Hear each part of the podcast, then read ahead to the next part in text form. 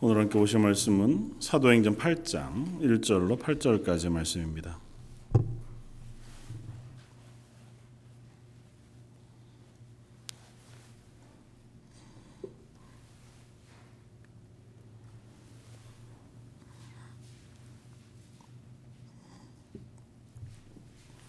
사도행전 8장 1절로 8절까지 말씀.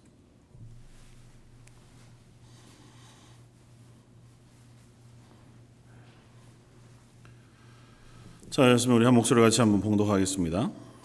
그날에 예루살렘에 있는 교회에 큰 박해가 있어 사도 외에는 다 유대와 사마리아 모든 땅으로 흩어지니라. 경건한 사람들이 스데반을 장사하고 위하여 크게 울더라. 사울이 교회를 진멸할세 각 집에 들어가 남녀를 끌어다가 오게 넘기니라. 그 흩어진 사람들이 두루 다니며 복음의 말씀을 전할세. 빌립이 사마리아 성에 내려가 그리스도를 백성에게 전파하니 우리가 빌립의 말도 듣고 행하는 표적도 보고 한 마음으로 그가 하는 말을 따르더라. 많은 사람들에게 붙었던 더러운 귀신들이 크게 소리를 지르며 나가고 또 많은 중풍병자와 못 걷는 사람이 나으니 그 성에 큰 기쁨이 있더라. 아멘. 어, 맨 앞에 8장 1절 앞쪽 부분을 제가 안 읽었군요. 제 성경에 이렇게 어, 소제목이 붙어 있는 것이 그 뒤에 있어서 제가 착각을 했습니다.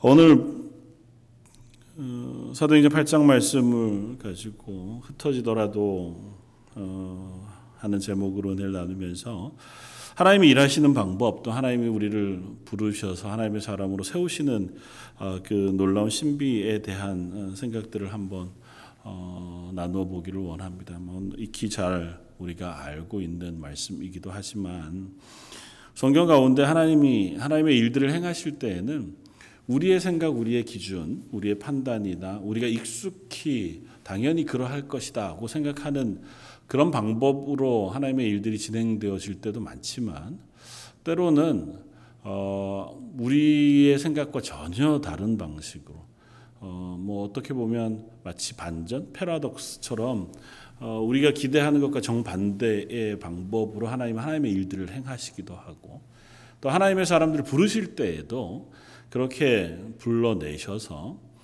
어, 하나님의 일을 맡기시는 것을 봅니다. 그래서 그것이 한편으로는 저희들에게 위로가 되고 소망이 되어지는 줄 압니다. 그러니까 저희가 기도하는 것처럼 어쩌면 만물의 찢기와 같은 연약한 우리이지만 하나님께서 우리를 불러내셔서 하나님의 자녀 삼으시고 교회 삼으시고 또 직분을 맡기시고 아니면 이 땅 가운데 그리스도인으로 불러내셔서 그 일들을 맡기셨다고 고백할 때 우리가 하나님 보시기에 합당하거나 하나님 보시기에 신실하거나 어, 이기 이전에 하나님이 나를 그저 불러내신 것만으로 우리는 하나님의 부르심의 도구가 되어진다는 것이고 하나님은 종종 그렇게 세상 사람들의 평가 혹은 세상 사람들 기준과 다른 방식으로 하나님의 사람들을 불러내시고 하나님의 일을 맡기시고 그 일을 하게 하신다는 거죠. 그리고 그 대부분의 이유는 자기를 의지하거나 자기를 자랑하지 못하게 하기 위해서. 그러니까 그 일에 하나님만 고스란히 선명하게 드러나고 아, 이 일을 하나님이 하셨구나. 이 일이 하나님의 은혜이구나를 깨닫게 하는 방식으로 하나님 하나님의 일을 하기를 원하시는 거죠. 그래서 저 여러분들이 하나님의 사람으로 부르심을 받고 교회로 세워지는 그 과정을 통해서도 하나님은 아 하나님이시구나. 우리를 구원하시는 게 하나님이시구나. 나를 그리스도인 삼으신 게 하나님이시구나. 나를 그래도 이만큼 그냥 어, 참 부족하지만 완전히 자빠지지 않고 그래도 그 근근히라도 믿음의 자리에 서서 이거를 걷게 하시는 것이 전적으로 하나님의 은혜구나라고 하는 사실 우리로 하여금 고백하게 하고 깨닫게 하시기를 원하시는 줄 압니다. 이 말씀을 통해서 그 위로와 또 격려가 있었으면 좋겠고 조금 더 나아가서는 그런 하나님의 부르심과 하나님이 일하시는 방식 앞에 우리가 선뜻 그 하나님의 일하심 앞에 서기를 원합니다. 고백하는 고백들도 있었으면 좋겠습니다. 오늘 본문 1절에서 3절은 이렇게 시작을 합니다. 사울은 조금 아까 제가 안 읽었는데요. 사울은 그가 죽임을 죽임 당함을 마땅히 여기더라. 그러니까 그가 죽임 당함을 마땅히 여기더라고 하는 그는 앞서 우리가 함께 나누었던 7장에 나오는 스테반 집사님의 순교 이야기를 8장 바로 뒤 이어서 쓰고 있습니다. 어, 그러면서 그날에 그러니까 스테반 집사님이 어, 박해를 받아 순교하던 그날에 예루살렘에 있는 교회에 큰 박해가 있었다 쓰고 그 이유로 사도, 사도 외에는 다 유대와 사마리아 모든 땅으로 성도들이 흩어졌다 하는 사실을 기록해 줍니다. 그러니까 8장 이전의 이야기와 8장 이후의 이야기는 아주 전혀 다른 이야기가 전개되는데 그 기점이 7장에 나오는 스데반 집사님의 순교 이야기입니다. 그러니까 어, 이전에도 교회 안에 박해가 있었습니다. 어, 사도들을 불러다가 사내들인에 세우고 또 예수 그리스도에 대해 복음을 전하지 못하게 하고 매질해서 옥에 가두기도 하고 매질해서 쫓아 내보내면서 엄포를 놓고 어, 두렵게 해서 위협해서 어, 보내는 일들이 있었으니까 교회를 향한 박해가 없었던 것은 아니지만 이 스데반의 집, 스데반 집사님의 죽음 음, 이 순교를 기점으로 아주 큰 박해가 예루살렘 교회 또 예루살렘으로부터 시작되어지고 있다는 사실을 오늘 성경이 이야기해 줍니다. 그래서 예루살렘 교회 가운데 있었던 사도들만 열두 사도들만 남고 나머지는 모두 다 성도들이 유대 전 지역으로 사마리아 전 지역으로 흩어지게 됐다고 쓰고 있고 이절은 또 이렇게 씁니다. 경건한 사람들이 스테반을 장사하고 위하여 크게 울었다. 그날에 사람들 다 흩어지고 또 떠나는 그 시점 즈음에 스테반 집사님을 장사 지낸 사람들이 있었고 그들은 경건한 사람이었다. 그들이 크게 슬퍼했다고 하는 기록을 쓰고 그리고 맨 앞에 나왔던 스테반 집사님의 순교에 동의하고 그 앞에 증인으로 섰었던 것 같은 사울이라고 하는 이 사람은 교회를 잔멸했다. 3절에 보면 그리고 각 집에 들어가서 남자를 끌어다가 옥에 넘기는 일을 했다. 고 어, 8장 1, 2, 3절은 그때 당시의 이야기를 이렇게 스케치하듯이 우리에게 들려줍니다. 그리고 곧 이어서 4절은 우리에게 이렇게 들려줍니다. 그 흩어진 사람들이 두루 다니며 복음의 말씀을 전할세.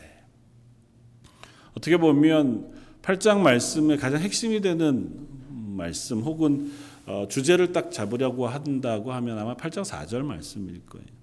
그 흩어진 사람들이 그 흩어져 두루 흩어진 그곳에서 두루 다니며 복음을 전했다고 하는 것이고 그 뒤를 이어서 5절 이하에는 그 흩어진 사람 중에 일부 한 사람이었던 빌립 집사님이 사마리아 지역에 가서 복음을 전한 이야기가 나오고 있고 그 빌립 집사님의 이야기를 듣고 뒤이어서 예루살렘에 있던 사도들이 사마리아에 내려가서 사마리아 사람들에게 세례를 주고 그들에게 성령이 임하여 어, 그 가운데 하나님의 복음이 확장되어지는 놀라운 일들이 일어났다고 하는 것과 그리고 어, 그 뒤를 어, 이어 계속해서 하나님의 복음이 확장되어지는 이야기들 우리가 이제 앞으로 읽게 되었습니다.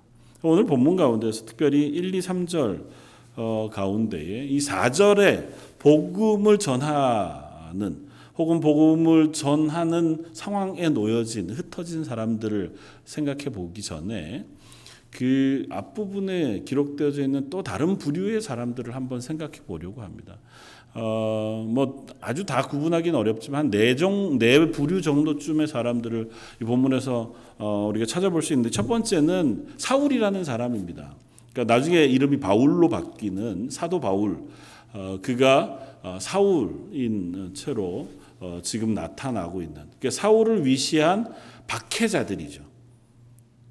그러니까 예수 믿는 사람들을 잡아 죽이려고 하는 기득권 세력이면서 그들을 박해하는 사람들의 무리. 또 한 무리는 2절에 있는 스데반 집사님을 위하여 슬피 울고 그를 장사 지냈던 경건한 사람들. 세 번째는 박해가 시작되었을 때에 그 박해에도 굴하지 않고 예루살렘에 여전히 남아 그 교회를 지키는 열두 사도, 사도들. 그리고 마지막으로는 그 박해에 여러 지역으로 흩어진 사람들. 아마 이렇게 어, 사람들을 분류해 뭐 생각해 볼 수 있을 것 같아요. 맨 처음에 사울과 같은 사람들입니다. 어떻게 보면 하나님이 쓰실 만한 사람들의 부류 중에서 가장 멀리 있는 사람인 거죠. 지금 현재 교회가 예루살렘에 부흥하고 하나님의 복음이 확장되어지고 그 일이 교회 안에 놀랍게 일어나고 있는 그때에 그 교회를 완전히 대적하여 서 있는 사람이 사울이라고 하는 사람이고 또 사울을 위시한 유대 어, 지도자들이었던 거죠. 그 사람들 예수 그리스도를 부인했고 또 예수 그리스도를 믿는 사람들을 잡아 죽이려고 하는 그 열심히 특심한 사람이었습니다. 그 교회 입장에서 보면 아니면 하나님의 복음이라고 하는 입장에서 보면 어, 뭐 심하게 적그리스도까지는 아니지만 교회에 가장 악영향을 미칠 만한 부류인 사람이 바로 사울이라고 하는 사람이죠. 그래서 얼마나 열심히 썼냐면 사내들인에 있는 어, 지도자들에게 공문을 받아다가 다메섹까지 가잖아요. 다메섹은 사실은 이스라엘 안에 있는 도시가 아니거든요. 이스라엘보다 한참 떨어져 있는 외부에 있는 외국에 있는 도성까지 가서 거기에서 예수 믿는 사람들을 잡아 압송해 죽이려고 하는 열심을 가진 사람이니까 대단한 열심을 가진 사람.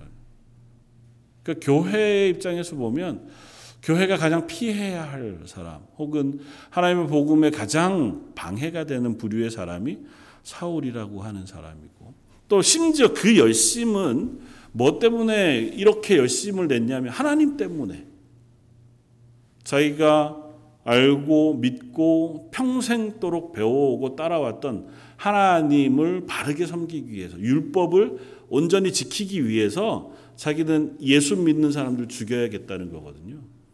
그러니까 나름대로 믿음으로 서 있기는 하지만 그가 예수 그리스도를 알지 못하고 예수 그리스도로 인하여 거듭나지 못하고 성령이 그 속에 역사하여 그로 하여금 하나님의 구원에 대해 깨닫게 하시는 은혜가 없었기 때문에 그래서 자기가 알고 있는 지식과 열심을 따라서 하나님을 위하여 나는 열심을 내었다. 혹은 수고했다. 혹은 그것을 위하여 내가 최선을 다한다고 하는 그와 같은 어리석은 자리에 선 사람이 사울이었습니다.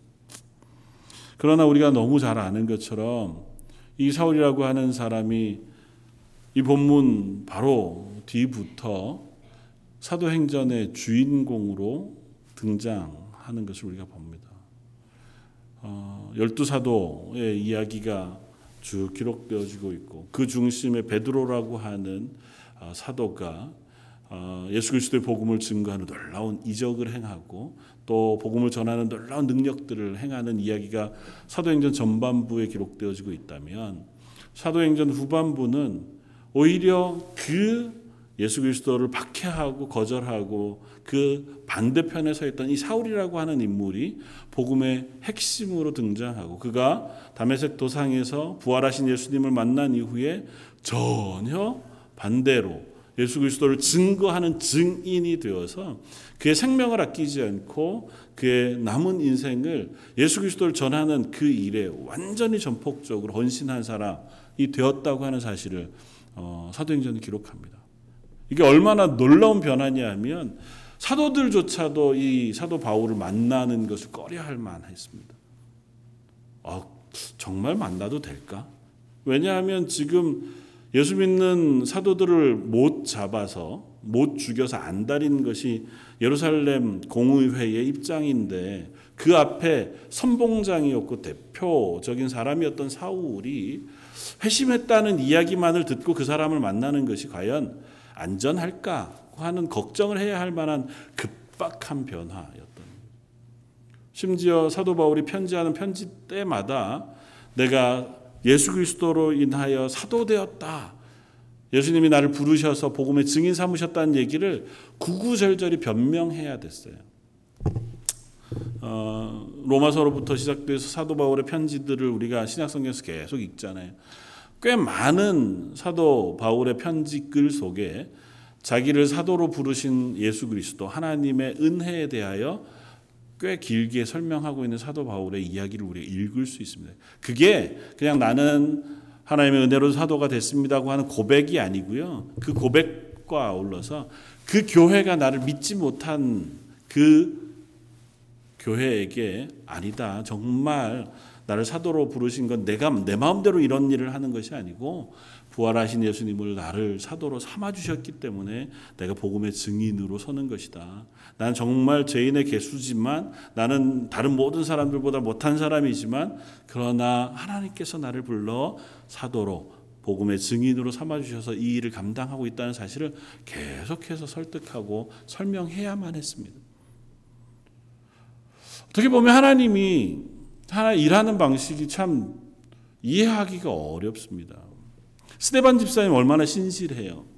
그가 돌에 맞아 죽으면서도 마치 예수님과 같이 얼굴에 광채가 빛나면서 하늘 보좌에 계신 하나님을 바라보면서 자기를 죽이는 자들을 용서해 주시기를 기도할 만한 대단한 믿음의 소유자가 스데반 집사님입니다. 열두 사도는 제하고라도 일곱 집사님 가운데 스데반 집사님이나 빌립 집사님 같은 이 사람들만 해도 얼마나 신실한 사람. 이 사람들을 써서 하나님 복음의 일을 감당하게 하셔도 뭐 바울만 못했겠어요. 근데 스데반 집사님은 집사로 하나님의 부르심을 받고 열심히 섬기는 그 어떻게 보면 첫 설교죠.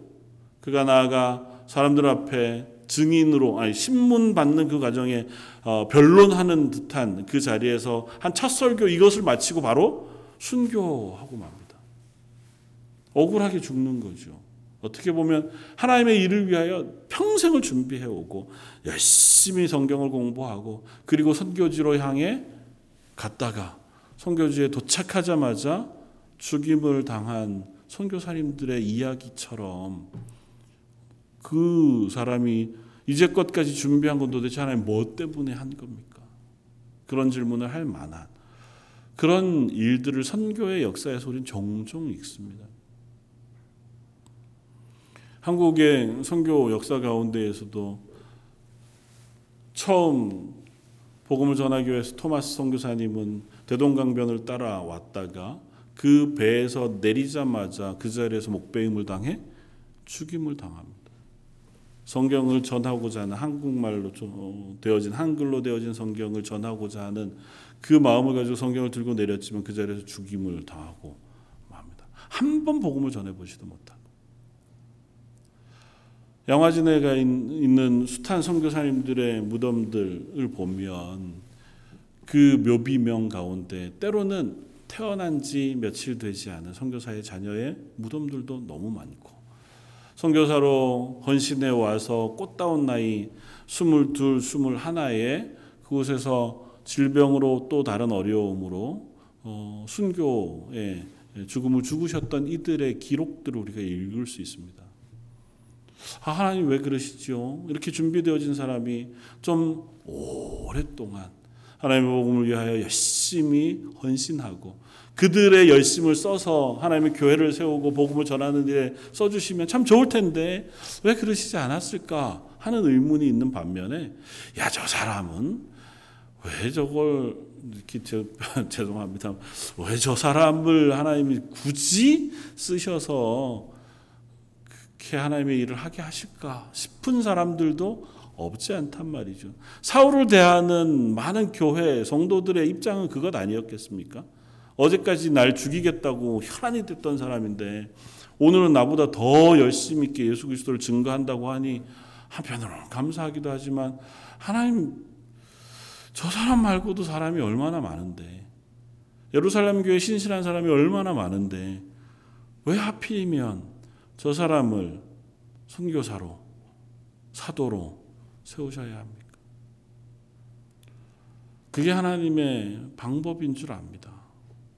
아주 일반적이거나 늘 똑같지 않지만 하나님은 하나님이 쓰실 만한 사람들을 세우실 때에 우리의 보는 시선과 전혀 다른 시선으로 우리를 바라보고 계시다고 하는 사실을 우리가 확인합니다. 물론 사도 바울의 열심, 사도 바울의 지혜, 사도 바울이 가졌던 그 어, 사도 뭐 증, 증인으로 선교사로 합당한 어떤 여러 가지 것들 하나님 그걸 다 쓰신 거겠죠. 그러나 우리들이 보기에 그럴 만하기 때문이 아니라 하나님이 그저 불러내셨기 때문에 그 일을 맡기셨다고 해도 과언이 아닌 하나님은 그렇게 하나님의 일들을 행하기도 하신다는 것입니다. 어떻게 보면 저와 여러분들이 하나님의 사람으로 부르심 받은 것 역시 동일하다는 거죠. 우리가 하나님의 사람으로 부르심을 받고 구원받은 그리스도인이 된 것 어느 것 하나 하나님 앞에 자랑할 것이 없는 하나님이 전적으로 그저 나를 불러주셨기 때문에 교회를 출석하게 됐고 불러주셨기 때문에 하나님의 사람이 된 것이지 내 열심으로 혹은 우리가 어떠해서가 아니라는 사실을 우리가 철저하게 확인하고 고백할 수 있다는 거죠. 사도 바울의 고백이 그것이었습니다. 사도 바울이 디모데에게 보내는 편지에 스스로를 그렇게 고백합니다. 죄인 중에 내가 괴수다. 그러나 내가 극률하심을 입은 까닭은 예수 그리스도께서 내게 먼저 일체 오래 참음을 보이사 후에 주를 믿어 영생 얻는 자들에게 본이 되게 하려 하십니다. 내가 죄인의 개수인 걸 나도 인정해. 당신들보다 나을 게 하나도 없는 정도가 아니라 당신들에 비하면 내가 훨씬 더 나쁘고 악한 사람, 하나님 날 구원하시거나 날 건져서 뭐 쓰실 만한 사람이 될 만한 요만큼의 건덕지도 없는 사람인데 하나님이 나를 건져 주셨어. 그 이유는 하나님이 나 같은 사람도 오래 참아 주셔서 하나님의 구원을 허락해 주셨다는 것을 다른 모든 사람들에게 보여주시기 위하여 나를 부르신 것이다. 아들과 같은 디모데에게 마지막으로 편지하면서 그렇게 했습니다. 사도 바울은 다른 편지에서도 동일하게 같은 고백을 해요. 고린도 교회에 보낸 편지에 하나님께서 세상의 천한 것들과 멸시받는 것들과 없는 것들을 택하여 있는 것들을 폐하시려 하나니 이는 아무 육체도 하나님 앞에서 자랑하지 못하게 하려 하십니다. 그렇게 했습니다. 너희의 부르심을 봐라. 육체를 따라 지혜로운 사람도 많지 않고 능력이 많은 사람도 많지 않고 문벌이 좋은 자도 많지 아니하도다. 그러나 하나님께서 세상에 미련한 것들을 택하사 지혜 있는 자들을 부끄럽게 하려 하시고 세상에 약한 것들을 택하사 강한 것들을 부끄럽게 하려 하셨다. 그러니까 우리는 그 연약한 사람들이고 못난 사람들이지만 하나님이 우리를 불러 하나님의 삼아 주셔서 세상에 자기 힘으로 자기가 잘났다고 생각하는 사람들 앞에 아니다. 하나님이 날 구원해 주셨다고 자랑하게 하고 나는 하나님만 의지하고 하나님 날 사랑해 주셔서 구원받았다고 하는 사실을 고백하게 하는 사람으로 우리를 부르셨다. 그 하는 사실 사도 바울이 편지로 씁니다. 저 여러분들도 이 사도 바울의 고백이 우리의 위로가 되고 또 다른 소망이 되어지는 줄 믿습니다. 사도 바울을 부르셨던 하나님이 저와 여러분들을 부르셨고 사도 바울을 쓰시기를 원하시는 하나님이 저와 여러분들을 쓰시기를 원하는 줄 압니다. 우리의 실력이 아니라 또 우리의 재능이 아니라 혹은 우리의 열심이나 우리의 성정이 아니라 우리의 못나고 연약함에도 불구하고 하나님이 부르셔서 하나님의 교회 삼으시고 하나님의 일꾼 삼으시고 그리스도인으로 증인으로 저 여러분들을 세워 주시는 줄 믿습니다. 두 번째로 그날에 스테반을 장사하고 크게 울었다고 하는 한 사람들의 부류를 우리가 볼 수 있습니다. 그 사람들을 성경은 어떻게 표현하냐면 경건하다고 표현해요. 수대반 집사님 순교를 당했으니 당연히 슬퍼하는 사람들이 있었을 것이고 그를 장사 지내는 사람들이 당연히 있었을 겁니다. 그러나 생각해 보면 그것도 대단한 용기가 필요해요. 왜냐하면 종교 재판을 받아서 돌에 맞아 죽은 사람이기 때문에 유대 율법으로는 부정한 사람이에요. 그러니까 유대인으로는 그 스테반 집사님을 수습하여 장사 지내고 통곡하고 슬퍼하는 것이 그렇게 아주 쉬울 만한 일들은 아니요 보입니다. 그리고 특별히 본문에 보면 크게 울었다고 표현하잖아요. 그냥 그냥 조심조심 장사 지낸 게 아니고 그야말로 자기 온 힘을 다해서 통곡하고 슬퍼하고 이 장사를 치르고 있는 사람들의 모습을 보였습니다. 어, 이 이야기를 통해서 두 가지 부분들을 생각해 볼 수 있다 생각이 돼요. 하나는 그 사람들을 성경이 경건한 사람들이라고 부르고 있다는 것입니다. 경건하다고 하는 단어는 성경에 나오는 뭐 우리가 특이할 만하게 들을 수 있는 단어이긴 한데요. 사실 경건이라고 하는 단어에 대해서 명확한 뜻을 우리가 이해하기가 어, 쉽지 않습니다. 경건하다는 건 뭘까요? 요즘은 조금 어, 영성이 있는 사람, 뭔가 좀 신실한 사람 같은 어, 쪽으로 많이 우리가 이해하는데 경건하다고 하는 단어 가 구약에서는 어, 제일 쉽게 여러분들이 이해할 수 있는 단어로는 하, 하시dim, 하시딤입니다. 경건하다가 하시드라고 하는 단어를 쓰는데요. 하시딤이라고 하는 사람은 한국어 성경으로 어떻게 번역이 된 사람들이냐면 열심당원으로 표현된 사람들을 하시딤이라고 하고요. 어, 하시드라고 하는 그 경건하다고 하는 단어는 헤세드라고 하는 하나님의 성품. 그러니까 하나님의 신실하심, 인애로우심, 사랑하심, 극률하심을 표현할 때 쓰는 헤세드를 실천하는 사람이라는 의미가 바로 경건한 사람이라는 의미예요. 좀 복잡하죠. 그러니까 하나님의 성품을 이 땅에서 실천하려고 애쓰는 사람들이 경건한 사람. 신약 성경에서 경건하다는 단어는 훨씬 더 폭넓게 쓰여지는데요. 신약 성경에서 경건하다라고 쓰여질 때는 거의 대부분 하나님과의 관계 속에서 쓰여져요. 어떤 방식으로 쓰여지냐면 하나님을 경배하는 사람들, 하나님을 두려워하여 그 앞에서 생활하는 사람들이라고 하는 의미로 주로 쓰입니다. 그러니까 다시 말하면 경건하다는 것은 그냥 나 개인 한 사람에 국한된 게 아니고 하나님과 우리 사이의 관계를 의미해요. 그러니까 하나님이 살아계신 줄 알아서 하나님이 살아계신 하나님 앞에 나를 세워놓고 그 하나님을 두려워하는 마음으로 하나님의 성품을 따라 이 땅 가운데 살아가려고 애쓰는 사람들, 그게 경건한 사람들입니다. 그러니까 믿음을 가지고 하나님의 살아계심 앞에 자기의 행동과 자기의 생활을 조심하여 행하는 사람들, 그런 사람들. 어떻게 보면 하나님을 믿기 때문에 충성스럽고 하나님 믿기 때문에 신실하며 하나님 살아계신 줄 알아 이웃을 사랑하고 하나님 살아계신 줄 알아 내 믿음을 놓치지 않는 사람들 그 사람들을 경건한 사람이라고 표현해요. 그러니까 초대교회에 그 스테반 집사님을 장사한 사람들은 아마 교회에 신실한 사람들이었을 것이고 스테반 집사님과 같은 사람들이었을 터인데 이 사람들은 경건한 사람들이었습니다. 하나님을 아는 사람이었고 하나님을 알았기에 그들의 행동을 하나님 앞에 할 줄 아는 사람들이었습니다. 교회는 경건한 사람들이 모여 공동체를 이루는 것이라고 하는 사실 우리가 기억할 때에 저 여러분들도 이들의 경건함을 따라서 우리가 하나님 앞에 오늘 하루의 삶을 하나님 계신 줄 알아 그 앞에 두렵고 떨림으로 하루하루 살아갈 수 있는 사람 되어지는 것. 그것이 아마 우리를 부르신 하나님 부르심 앞에 서는 것일 것입니다.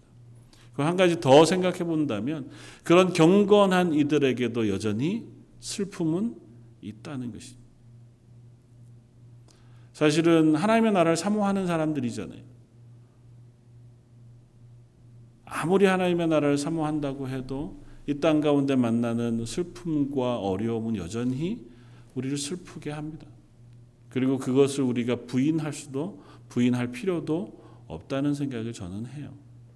저도 유독 어, 장례를 집례하다가 보면 참 뭐 집례하는 사람으로 그렇게 바람직하지 않지만 어, 집례하다가 많이 마음을 이렇게 슬픔에 동화되기도 하고 좀 어려움을 겪게 될 때가 참 많은데요.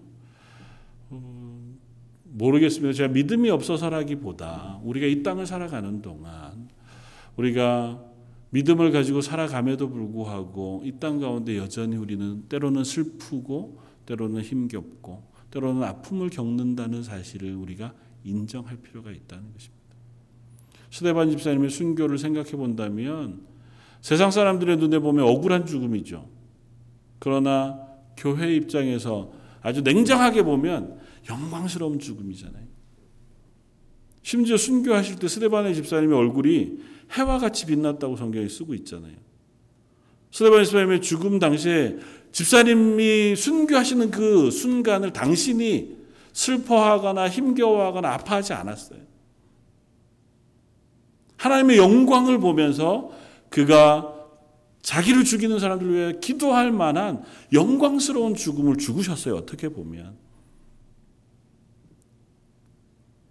어떻게 보면 그렇게 순교하셨으니 감사합니다. 하나님, 스데반 집사님의 영혼을 받아주셔서 감사합니다. 스데반 집사님을 하나님의 나라에서 편히 쉬게 해주실 줄 믿습니다. 기뻐하면서 찬양할 수 있는 일이기도 하겠다 생각이 돼요. 물론 그 마음이 없지 않았겠지만 여전히 그럼에도 불구하고 경건한 하나님의 사람들에게도 슬픔은 있다고 하는 사실들이 저 여러분들의 위로가 되기를 원합니다. 하나님의 사람으로 믿음으로 살아가지만 여전히 저희들은 이 땅의 삶을 살아가는 동안 우리의 마음이 이길 수 없는 어떤 슬픔이나 힘겨움을 겪게 될 수 있다는 사실을 우리가 인정할 필요가 있습니다. 그리고 그것을 하나님 모르시지 아니하신다. 내가 슬픔을 겪는다고 해서 내가 하나님을 떠났다거나 하나님이 나를 떠나셨기 때문은 아니라고 하는 사실도 우리가 기억할 필요가 있습니다. 남들이 당하지 않은 고난이 내게 있다고 해서 남들이 겪지 않는 어려움을 내가 겪고 있다고 해서 그게 내 죄악 때문만이거나 혹은 내가 하나님을 떠나고 하나님이 나를 떠났기 때문만이라고 해서 죄책감을 느낄 것이 아니라는 거죠. 물론 우리의 잘못을 되돌아보고 회개할 필요가 있죠. 그러나 그 슬픔 자체로 우리는 성도들을 바라볼 때 서로 위로하고 서로의 마음을 만져주고 위하여 기도해 주는 것이 필요하리라고 믿습니다. 어떤 이유에서건 이 땅을 살아가는 동안 만나는 어려움과 힘겨움은 아무리 믿음의 사람들에게도 동일하게 힘겹고 어렵고 때로는 그것으로 인하여 넘어질 만한 문제가 되기 때문이기에 우리가 한 성도로 함께 교회를 세워갈 때 교회 안에 어려움을 당한 이들을 볼 때마다 우리가 마음을 다해서 위해서 기도해주고 또 할 수 있다면 위로해주고 격려해주는 자리에 설 수 있었으면 좋겠고 그것이 우리 음, 교회 런던 제일장로교회라고 하는 믿음의 공동체를 더 건강하게 세워가는 그러한 은혜의 어, 이유가 되어졌으면 좋겠습니다. 특별히 올해 들어서 아프신 분들도 많고 또 특별히 치료하시고 어려워하시는 분들도 많아서 점점 우리들의 마음도 또 옆에서 뭐 위축돼 가기도 하지만 또 이것이 특별히 기도할 수 있는 기회인 줄 알아서 그분들 위해서 기도할 수 있고 함께 아파하고 함께 또 손잡고 이 시간들을 지나갈 수 있는 저와 여러분들이 되어지길 주님의 이름으로 축원을 드립니다. 세 번째는 어, 남아 있는 사도들입니다. 이 사도들은 그야말로 사도로서의 책임을 다하는 거겠죠. 사도로서 교회를 지켜야 하겠기에 모든 사람은 다 흩어진다 하더라도 우리만은 이 박해받는 지 땅이지만 박해받는 교회지만 그 박해에 굴하지 않고 서 있어야겠다고 하는 아마 열심히 그들에게 있었는지 모릅니다. 그리고 그것은 칭찬받아 마땅할 만하고 또 그들의 그 본이 흩어진 사람들에게 또 다른 용기를 주었으리라고 어, 생각이 돼요. 아, 우리는 흩어지지만 그래도 여전히 교회를 지키고 있는 저 믿음의 사람들, 사도들을 보니 우리가 용기를 내서 우리 흩어진 곳에서도 믿음의 생활을 할 수 있겠다. 아마 그런 본이 되어졌으리라고 믿습니다. 그러나 또 다른 한편에서 생각해 본다면 하나님은 그랬기 때문에 교회를 흩으시기도 하셨다고 하는 사실을 우리는 사도행전을 통해서 확인하게 됩니다. 어떻게 보면 예루살렘 교회는 부흥하고 있었습니다. 다른 모든 사람들이 보기에 칭송을 받을 만했고 교회 모인 이들이 유무상통 자기의 재산을 다 내어놓아 서로 사랑하고 기적과 이적들이 일어나고 그 안에서 정말 선한 일들이 일어났으니 그야말로 천국과 같은 공동체의 모습을 예루살렘 교회가 가지고 있었습니다. 그것 때문에 어쩌면 예수님이 승천하시면서 제자들에게 명하셨던 명령이 아직은 정체되어진 채로 예루살렘에 남아 있었는지 몰라요. 오직 성령이 너희에게 임하시면 너희가 권능을 받고 예루살렘과 온 유대와 사마리아와 땅 끝까지 이르러 내 증인이 되리라. 하나님의 성령이 그들에게 임하였고 그 복음이 온 예루살렘에 퍼졌습니다. 그리고 예루살렘 안에 모여 있었습니다. 하나님은 그 복음이 예루살렘 안에만 있기를 원하지 않으셨어요. 때로는 하나님은 우리가 이해할 수 없는 방법이지만 박해라고 하는 이 방법을 통해서 성도들을 흩으십니다. 그리고 그 흩은 것이 그냥 교회가 깨어지고 약해지는 것 혹은 믿음이 연약해지는 방법이 아니라 흩어진 자리에 새로운 교회를 세우시고 새로운 믿음의 전파가 일어날 수 있도록 능력을 부으셔서 온 세상 가운데 하나님의 복음이 확장되어지는 그와 같은 일들을 행하신다고 하는 사실들을 우리가 보게 됩니다. 마지막으로 보게 된 사람들은 흩어진 사람들이고 흩어진 사람들을 대표해서 기록하고 있는 사람이 빌립이라고 하는 집사님의 이야기입니다. 사절은 우리에게 이렇게 쓰여 쓰고 있습니다. 그 흩어진 사람들이 두루 다니며 복음의 말씀을 전할세. 흩어진 사람들 여기에 흩어졌다고 표현되어지는 것은요. 어, 그냥 자유롭게 어딘가로 뿔뿔이 여행 가거나 이사해 간 게 아니에요. 이렇게 힘을 줘서 무엇인가를 흩뿌려 버리는 것처럼 어딘가에 모여 있는 사람들을 때려 흩어지게 한 거예요. 그리고 그 흩어지게 한 힘은 앞에 이야기하고 있는 예루살렘에 있는 교회 그 사람들을 어, 잔멸했다고 기록하잖아요. 3절에 보면 사울이 교회를 잔멸할세. 잔멸이라는 표현은 사실 우리가 잘 모르는 단어잖아요. 어떤 거냐면 아주 강하게 밟아 없앤다는 거예요. 그러니까 아주 지독하게 교회를 박해한 거예요. 그 힘 때문에 교회가 흩어져 버린. 그랬는데 그렇게 흩어졌으면 위축될 만 하잖아요. 내가 살던 지역에서 도망쳐 나가야 됐고 그곳에서 뿔뿔이 흩어진 데가 사마리아와 유대뿐 아니고요. 성경 저 뒤에 11장에 가보면 그들이 흩어진 그 장소에 대해서 기록하고 있기를 이렇게 씁니다. 11장 19절에 그때 스테반의 일로 일어난 환란으로 말미암아 흩어진 자들이 베니게와 구브로와 안디오까지 이르러 유대인에게만 말씀을 전했는데 그중 구브로와 구레네 몇 사람이 안디옥에 이르러 헬라인에게도 말하여 주 예수를 전파했다. 구브로, 베니게, 안디옥이라고 하는 땅은 예루살렘에서 엄청나게 멀리 떨어진 이방 도시들입니다. 유럽, 아프리카, 소아시아에 있는 도시들의 이름이에요. 그러니까 흩어진 자들이 그냥 살짝 흩어진 게 아니고 삶의 터전을 완전히 어, 잃어버리고 먼 곳으로 쫓겨 가게 된 거죠.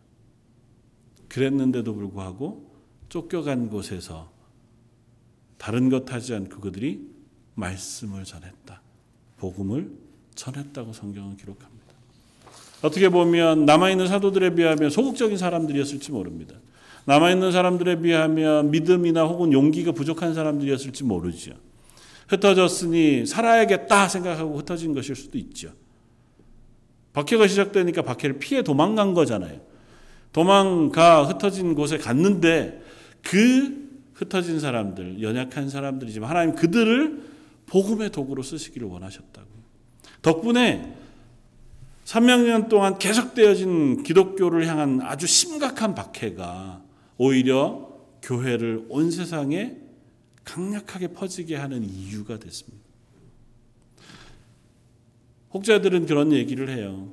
초대교회로부터 300년간 아주 심각한 박해가 교회에게 부어지지 않았다면 아마 교회가 전 세계에 예수 그리스도의 복음을 증거하게 되어지는 일은 없었을지 모른다. 왜냐하면 300년 후에 콘스탄틴 대제가 기독교를 공인하자마자 교회가 부패하기 시작했거든요. 하나님은 하나님의 방법으로 연약한 사람들을 흩으시지만 흩으신 그곳에서 하나님의 씨앗을 삼으시고 하나님의 복음의 일꾼을 삼으셔서 하나님의 복음이 확장되어지게 하시는 놀라운 은혜를 베푸시는 것을 봅니다. 다음 주 우리가 살펴보겠지만 빌립이라고 하는 집사님도 그때 흩어져 사마리아로 내려갑니다. 사마리아는 우리가 잘 아는 것처럼 예수님 때에도 또 지금도 여전히 유대인들과 아주 원수처럼 지내는 땅 사람들이고 유대인들은 특별히 사마리아 사람들에게 복음 전하거나 그 사람들이 구원받는 것에 대해서 전혀 상상하지 않는 사람들입니다. 그러나 어쩐 일인지 빌립 집사님은 사마리아 지역으로 흩어졌습니다. 그리고 흩어진 그곳에서 사마리아 사람들에게 복음을 전했습니다. 그리고 그 복음을 받은 사마리아 사람들이 회개하고 예수 그리스도를 믿어 구원에 이르게 됩니다. 하나님의 복음의 일들은 우리가 상상하지 못하는 방식으로 일어나고 있는 줄 믿습니다. 저 여러분들도 여전히 그 가운데 때로는 흩어진 바 된 사람으로 혹은 부르신 바 된 사람으로 하나님의 사람, 하나님의 교회가 된 줄 믿습니다. 또 그렇게 서로가 함께 연결되어서 흩어진 곳에서 또 서로를 위하여 기도하고 또 그곳에서 서로가 할 수 있는 역할들을 감당해서 하나님의 일들을 감당하는 하나님의 교회가 되어져 가는 줄 믿습니다. 연약하지만 저 여러분들이 그 연약한 자리에 하나님의 능력을 덧입어 하나님의 사람으로 세워질 수 있었으면 좋겠고 또 여전히 우리의 모습이 못나고 부족할지라도 하나님 그런 부족하고 못난 우리의 모습조차 쓰셔서 하나님의 살아계심을 증거하고 하나님의 복음을 고백하며 선포하는 하나님의 사람들 만드시는 줄 믿습니다. 기도의 자리에서 삶의 자리에서 또 함께 예배하는 이 자리에서 저 여러분들이 하나님의 복음의 도구 하나님의 교회가 되어져 가는 하루하루가 되시기를 주님의 이름으로 축원을 드립니다. 다시 한번 기도하겠습니다. 사울이 스테반 집사님의 죽음을 당연히 여겼고 그 일로 인하여 교회는 박해가 시작되고 예루살렘에서 흩어지게 되었다고 하는 사실 성경은 우리에게 들려줍니다. 그러나 하나님은 그 흩어짐을 통하여 하나님의 복음의 놀라운 일들을 이루셨음을 또한 저희가 봅니다. 하나님 저희는 연약하고 저희의 삶의 모습은 때로는 하나님의 일들을 감당하기 부족한 것 같아 보이지만 그런 저희들을 또 하나님은 쓰셔서 이 땅 가운데 하나님의 사람으로 세우시고 하나님의 교회가 되게 하신 줄 믿습니다. 저희 런던 제1장로교회 속한 모든 성도들 어린 영합으로부터 주일학교 EM 자녀들과 장년 또 연로하신 어르신들의 이르기까지 하나님께서 한 사람 한 사람을 하나님의 복음의 도구로 써주시고 하나님의 교회로 불러주시며 하나님의 은혜의 사람 되게 해주셔서 이 땅 가운데 하나님의 영광을 드러내는 귀한 한 사람 한 사람 되게 하여 주옵소서. 오늘 말씀 예수님 이름으로 기도드립니다. 아멘.